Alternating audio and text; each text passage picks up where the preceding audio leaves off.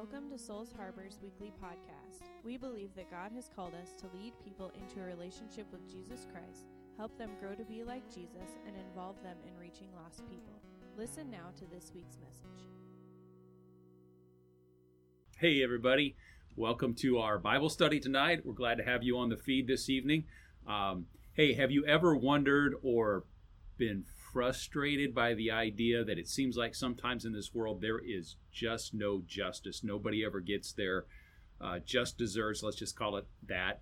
If, if you have, tonight's uh, Bible study is for you. We're going to talk about uh, ultimate justice. We're going to talk about justice and how it is coming one of these days, and all in the context of what we've been studying, that is Jesus in Revelation, Christ in Revelation. So stick around. We hope you guys will be with us for a while tonight as we go through this Bible study. If you're new to our feed this evening, I'm Pastor Barry from Souls Harbor, and we are glad to have you with us. If you're watching uh, after this uh, is no longer live, again, we're just glad to have you watch. Would love to have you uh, become part of our group or even better yet, become part of our church. And if you happen to be out there tonight, uh, hit the like button, share, um, let people know that you watched, get the word around, um, and even leave us a comment. I'd love to hear from you guys. I'm looking to see who we got with us tonight. I see Joe's out there, and Brenda, and Cheryl, and Mac, and Pat. And we've got, uh, looks like Pastor Duke and Janet are with us, and I see Bill Parker and Shelley. We got a bunch of people out there tonight, so welcome. It's good to have all of you. If you happen to be with us tonight and you're not from the Indianapolis area, you could even go ahead and post and comment tonight let us know where you're from. I'd love to hear uh, where in the world, because after all, this is Facebook and it goes around the world, would love to hear where you might be from. Well, with that, we're going to get into our study tonight and we're going to talk about justice. We're going to talk about Christ. We're going to talk about last days. We're going to talk about a lot of really interesting stuff. So let me pray, and then we're going to jump right in this evening. Heavenly Father, we love you.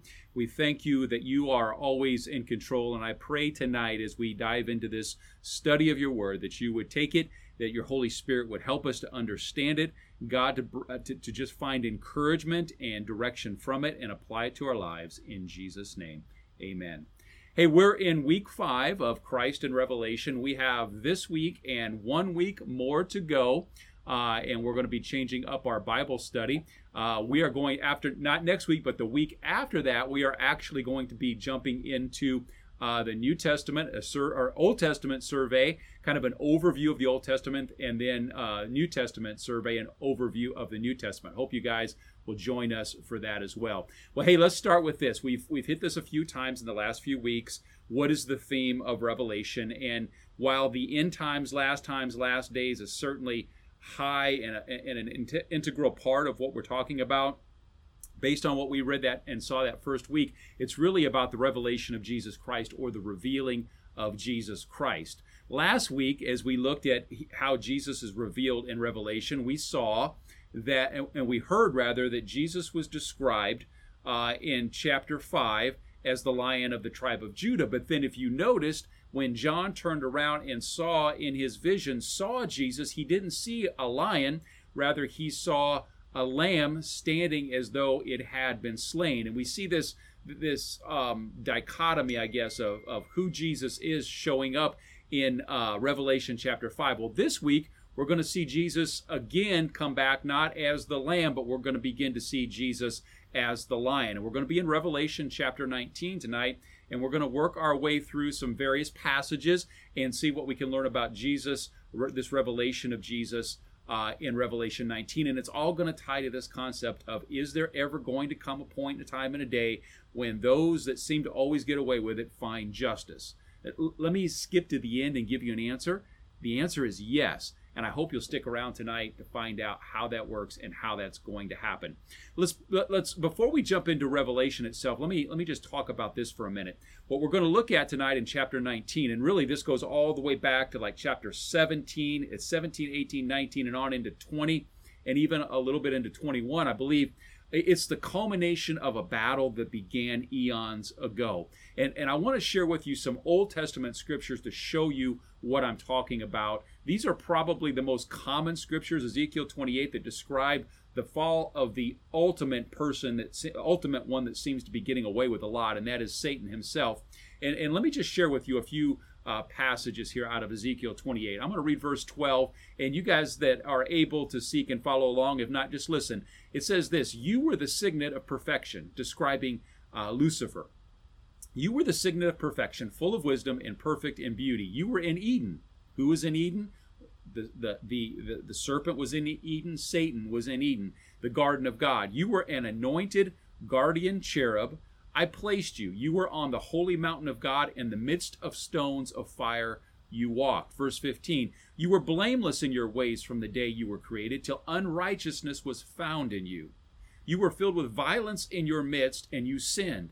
So I cast you as a profane thing from the mountain of God, and I destroyed you, O guardian cherub, from the midst of the stones of fire. Your heart was proud because of your beauty you corrupted wisdom for the sake of your splendor. I cast you to the ground. And we see Ezekiel 28 12 through 17, that description of the fall of Satan. Let's look at another passage in Revelation now that kind of ties into that and goes along with it. And I want you to see that what we're looking at tonight, this end justice, this final justice, is justice for a battle, uh, a war that that has been going on for eons. We read in Revelation 12, now war arose in heaven Michael and his angels fighting against the dragon, Satan.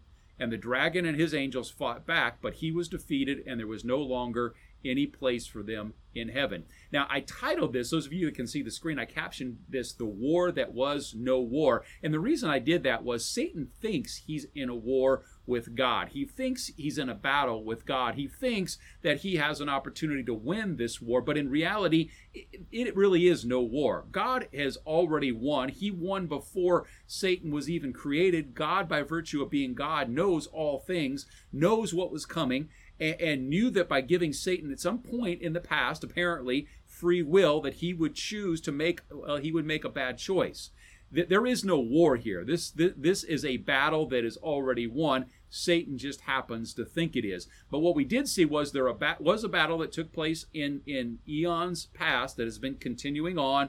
But it's not so much Satan having a chance of beating God as it is Satan doing everything he can to hurt what is most precious to God, and that is his creation. So this Satan that we're talking about tonight, he has spent eons bringing pain and suffering um, in a variety of ways to God's creation, to humanity, um, beginning in the Garden of Eden. And is there ever going to be justice for that? Let's read this last few verses in Revelation 12. And the great dragon was thrown down, that ancient serpent who is called the devil and Satan, the deceiver of the whole world. He was thrown down to the earth, and his angels were thrown down with him. And then we read in Genesis 3 1 the serpent was more crafty than any other beast of the field that the Lord God had made. He said to the woman, Did God actually say? Well, let's jump on over um, tonight and look at this idea of righteous judgment and war. And this is the way Revelation 19 um, starts out.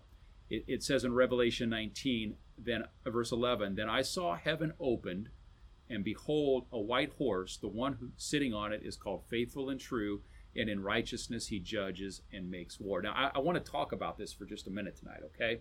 Uh, because we're living in a day and an age where culturally, um, the idea of war and judgment, people get really weird about this. And, and I mean, war is never something we should go into easily or lightly. But there are instances where there is such a thing as a just war or a righteous war. And people get really weird about the whole idea of judgment. They don't like the idea of judgment, usually because they're afraid it's going to be applied to them. I don't want anybody judging me. Well, I, I get that, but usually that issue, really what it comes down to is don't judge me hypocritically. Okay, don't judge me one way and yourself the other.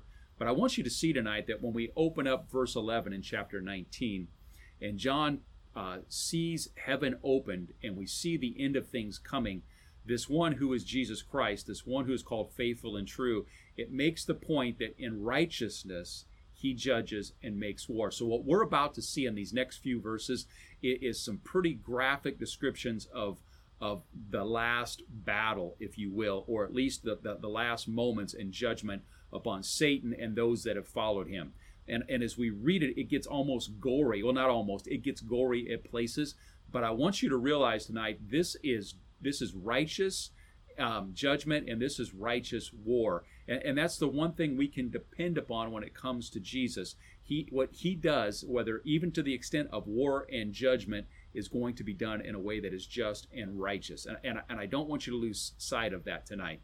Uh, another piece of this I want to talk about as we move deeper into Revelation 19, 11, uh, down through the first three verses of 20. Th- this idea of rapture and second coming. Sometimes we uh, get a little confused about this. In fact, I, I, can remember a few months ago having some conversations about this in one of our earlier studies, maybe may have been a year ago.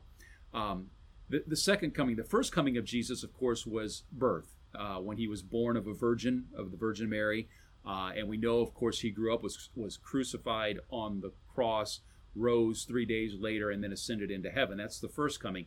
The second coming, and this is where we get confused, he's going to come back. There's going to be a rapture of the church. Paul talks about there will be a catching away, which we label rapture, that's going to take place at the end of times, end of time. And, and the church, those that have um, given their life to Christ, that have allowed his blood to wash their sins clean, uh, and are seen as righteous before God because of that, they'll be raptured or uh, caught away. Uh, and then we go into what's described as a seven year tribulation. And at the end of that tribulation is the second coming, uh, which is what we're looking at tonight in Revelation 19. And probably the best way I, have heard this explained is this it's all the second coming. Okay, it's not like we have the rapture, which is like a half coming. He comes back but doesn't touch down on earth, and then he comes back in Revelation 19, the second coming. Uh, it, it's all part of the second coming. Is usually the way it's thought of. So I, I hope that helps tonight. There's going to be a rapture. Jesus is going to call the church, the, the, the saints, the, the believers will be caught up with him and meet him in the air, and, and uh, which is part of the second coming. And then the final part of that second coming is where we're at tonight in Revelation 19. And I hope that makes some sense tonight. This is the time where Facebook Live is a little frustrating because I can't see your eyes and your face and your body language to know what you're thinking or whether this is making sense. So if it's not, you guys post something out there, you guys comment, you throw out a question, give me a thumbs up, something, let me know um, I, it helps. I would really appreciate it if you give me that little bit of feedback tonight. So we go on into Revelation, and remember, this is this is a study of Christ in Revelation, or the revealing of Christ. And let's just look at some of these things that describe Christ uh, as we move into this point where He's coming back. Uh, his eyes are like a flame of fire, and on His head are many diadems or crowns, and He has a name written that no one knows but Himself. He is clothed in a robe dipped in blood, and the name by which he is called is the Word of God. Now, let me just say to you tonight listen, we could take any one of these items and probably spend an entire class just talking about all the connections those have. These connect in, in several ways, and we're just going to hit some highlights of each one tonight. The, there's many, many connections to the Old Testament, Old Testament references. We're going to see some New Testament uh, references, and we're also going to see some cultural references. Remember, this letter, this book was written to the first century church in the time of Rome and the Caesar. So we're just going to look at a few of those tonight, but I want you to know that there's many, many more. And, and when this book was written, this letter was written to the churches um, it much of this would have been understood without any secondary thought whatsoever. So let's just pick this up tonight with the idea of eyes like a flame of fire. Um, there's a connection with this and something we've already studied in week one, and that is something John has already referenced back in chapter 1, 12, 12 through 14. He says, Then I turned to see the voice that was speaking to me, and, and on turning, I saw one like a son of man, Jesus Christ uh, clothed with a long robe and with a golden sash around his chest, and the hairs of his head were white like white wool, like snow, and his eyes, here it is, his eyes were like a flame of fire. Again, in, in chapter 1, describing Jesus, and now, therefore, we know in chapter 19, also describing Jesus. What is the context of of his eyes were like a flame of fire. What is the meaning of that? What's the symbolism behind that? Well, there's a lot of places we could go. We could go to Old Testament references in a lot of places, but most likely the, the best way to understand that, or one way to understand it, is his eyes are piercing. Um, they're like a flame of fire. They can see through you, they can see into you, they can read your heart, your mind. They see all things. Nothing is hidden from him whatsoever. So let's go back to the idea of justice. Will there ever be justice? Absolutely, there will. And the ultimate justice that will come will be on that day when Jesus Christ himself comes back in the clouds, and he comes back not as the lamb, but as the lion, because his eyes will be like a flame of fire, and there will be nothing hidden from him. He will see all things, and he will be able to judge and just and, and, and wage war righteously. Is there justice coming? Absolutely. How about the part that we read there? A name he has a name nobody knows. He has a name nobody knows. What is the what is that referencing? Well, there's several possibilities with that tonight. The first one is uh, it could be the sacred name of Yahweh that was not to be written or spoken in the Old Testament. Uh, you see the way I wrote that there is YHWH. They would the, the the ancient Israelites would not even speak the name or write the name, and they would take the the consonants um, and the vowels from another word and mix them together, which is how we come up with Yahweh. Um, but his name was so sacred it was not even to be spoken. It could be that that's what's being referenced. It could also be something referenced in Philippians 2 9 and 11, and that is he is, has the name that's above every other name. Uh, this could be a reference to Moses uh, when he came up on the burning bush and he asked God, God, tell me, you've got to give me a name to tell people who you are. And he says, I am that I am. Could be something like that but we're not exactly i mean there's a number of ways that it could go just know that it's something that's sacred something that's special and frankly it, it's nobody knows it so quite likely we're not supposed to have some hard solid definitive answer on this one the revelation of jesus christ what is he revealing about himself? It also describes him in that that first section of verses in chapter 19 i read as he has a robe dipped in blood. Now there's a few ways that this gets interpreted. One is the blood that has stained his robe is blood that has come from his sacrifice as the lamb. And that's entirely possible. That may be the reference. It could be that. But there are a couple of other possibilities. One is it's the blood of the martyrs that pop up several times throughout Revelation. This is the blood of the martyrs that, uh, back to justice, this is Jesus bringing justice to those that have been persecuted and even martyred for, the, for, for their faith in Him. So it could be that. But another possibility is found in Isaiah 63. The third possibility is this that it is the blood of those that He is bringing judgment upon. And let me just share with you a little bit of Isaiah 63 here. Who is this who comes, and, and this is a description of the Messiah, who is this who comes in crimsoned garments? He who is splendid in his apparel, marching in the greatness of his strength. It is I, speaking in righteousness, mighty to save. Does that sound like anybody that you maybe have heard about somewhere along the way, like Jesus the Messiah, mighty to save? Absolutely. Well, let's read a little further. It, the question is asked, Why is your apparel red, and your garments like his who treads in the winepress? I have trodden the winepress alone, and from the peoples no one was with me. I trod them in my anger and trampled them in my wrath. Now, remember, we're talking about not anger and wrath in the sense of humanity, where it's often built on jealousy and pettiness or revenge. This is righteous anger and righteous wrath. I trod them in my anger and trampled them in my wrath their lifeblood spattered on my garments and stained all my apparel. So when it talks about his robe being dipped in blood, it could be him as the Messiah, as the Lamb, and, and certainly he's paid a price and it very well could be that. It could also legitimately be the blood of the martyrs who he will bring justice for, but it also could be the blood of those that he's bringing judgment upon, which honestly, in the context of what we're reading here in chapter 19, starting with verse 11, that seems like that's the most likely option, but it could be any of the three or even all of the three as a possibility. He's called the Word of God. This is a New Testament reference, and I'm sure many of you make this connection. John 1 1, uh, also written by John. In the beginning was the Word, and the Word was with God, and the Word was God. Jesus is called the Word of God. And then, uh, uh, lastly, I, I, I, think this is the last one that we want to hear, hear, real quick before we, we move on to the next area. Uh, he wears many crowns, many diadems.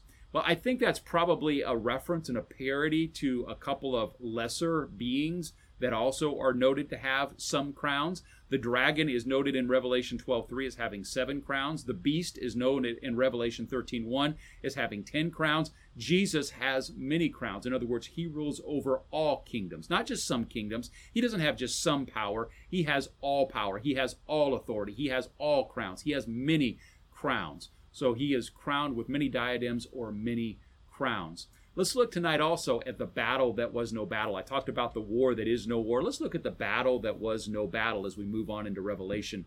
And let me pick this up with verses 14 and 15 tonight. And the armies of heaven, arrayed in fine linen, white and pure, were following him, following Jesus, on white horses. From his mouth comes a sharp sword with which to strike down the nations, and he will rule them with a rod of iron. He will tread the winepress. That ought to maybe uh, flip a trigger in your mind back to what I just read in Isaiah 63. He will tread the winepress of the fury of the wrath, again, righteous wrath, the wrath of God the Almighty. Um, so we see things being set up for a battle. We have Jesus on a white horse, uh, all those titles that reveal who he is. The armies of heaven are following behind him.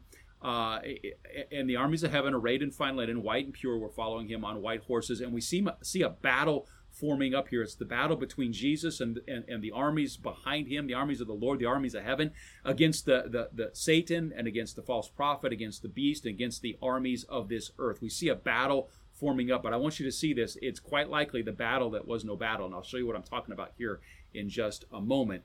Um, and, and again, remember, we, uh, and I know I keep emphasizing this, but people get so funny about this stuff today. Remember, he is faithful and true, and in righteousness he judges and he makes war. We read that back in chapter 9, verse 11. Um, on his robe and on his thigh, he has a name written King of Kings and Lord of Lords. And let's do this tonight. Uh, just one more time, let's make a connection here to a cultural context. In the days that this was written, Revelation was written, Caesar himself claimed to be the King of Kings and the Lord of Lords. And you know what he rode into battle? He rode a white horse into battle. And without a doubt, as John wrote down his uh, vision, his prophecy, he knew he knew that this was a description. Yes, Caesar may think he's King of King and Lord, King of Kings and Lord of Lords, but in reality, Jesus is. Caesar may think that he's something special, but in reality, Jesus is. And he knew that the, the early church was going to make that connection as well.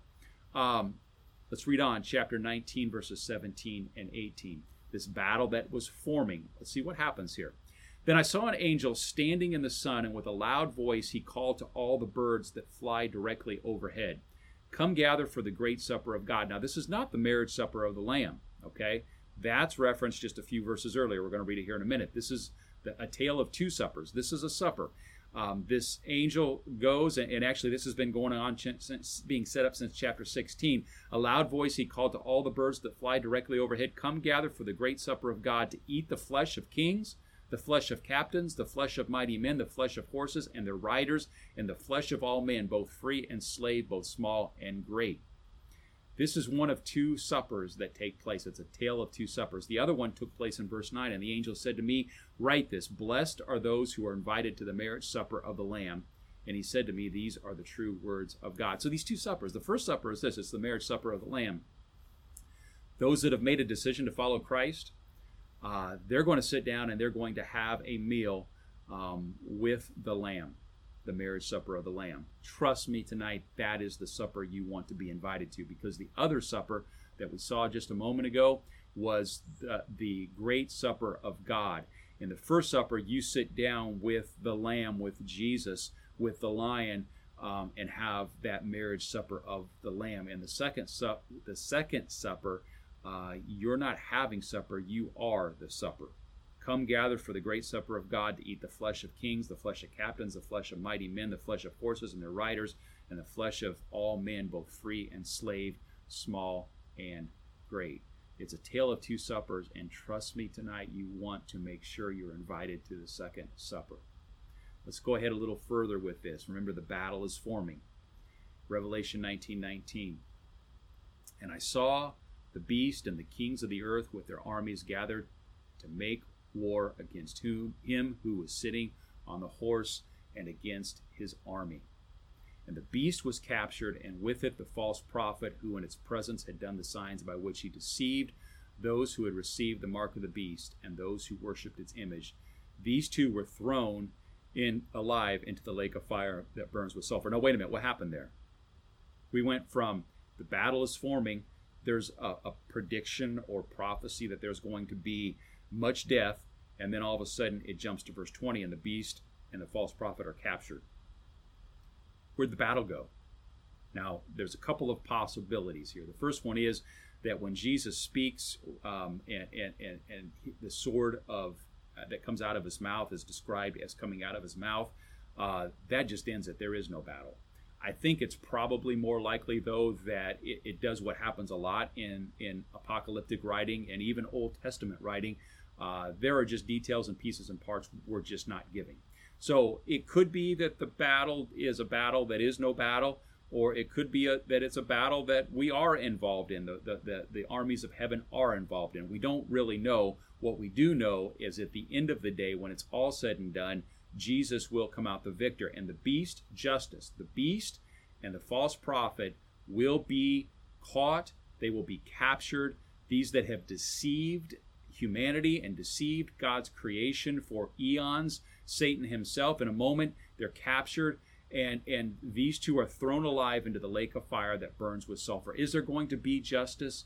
Listen to me, my friend. You may feel like You've not received justice, but I'm promising you tonight there will come a day where all men, all people, Satan himself will have justice. There will come a day where each and every one will stand before God and give account. Justice is a real thing, and it absolutely will one day happen. I want you to know that. I want you to realize that that's going to take place. That will happen. Let's go on. Let's read verse 21. And the rest were slain by the sword that came from the mouth of him who was sitting on the horse, and all the birds were gorged with their flesh. Was there a battle? I don't know. We don't know whether there was a battle, but we know there was death because the birds gorged with their flesh. That's horrible. That's a, a tragedy. That is um, a gory description. But again, it goes back to He is the one who judges righteously and makes war righteously. And we, we, we can't lose sight of that. We've got to absolutely remember that tonight.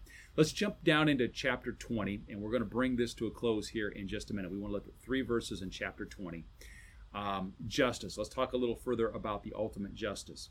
Verse 1 says, Then I saw an angel coming down from heaven. So the battle, or the battle that is no battle, has taken place.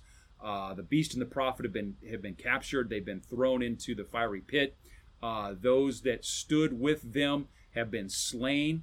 Now, probably this is those that were on the battlefield. There will still be much humanity left on this earth that uh, will not be slain. It's not that the, all of humanity that was following the beast will necessarily be slain, uh, but those that were on the battlefield will be slain. So we're, we're at that point.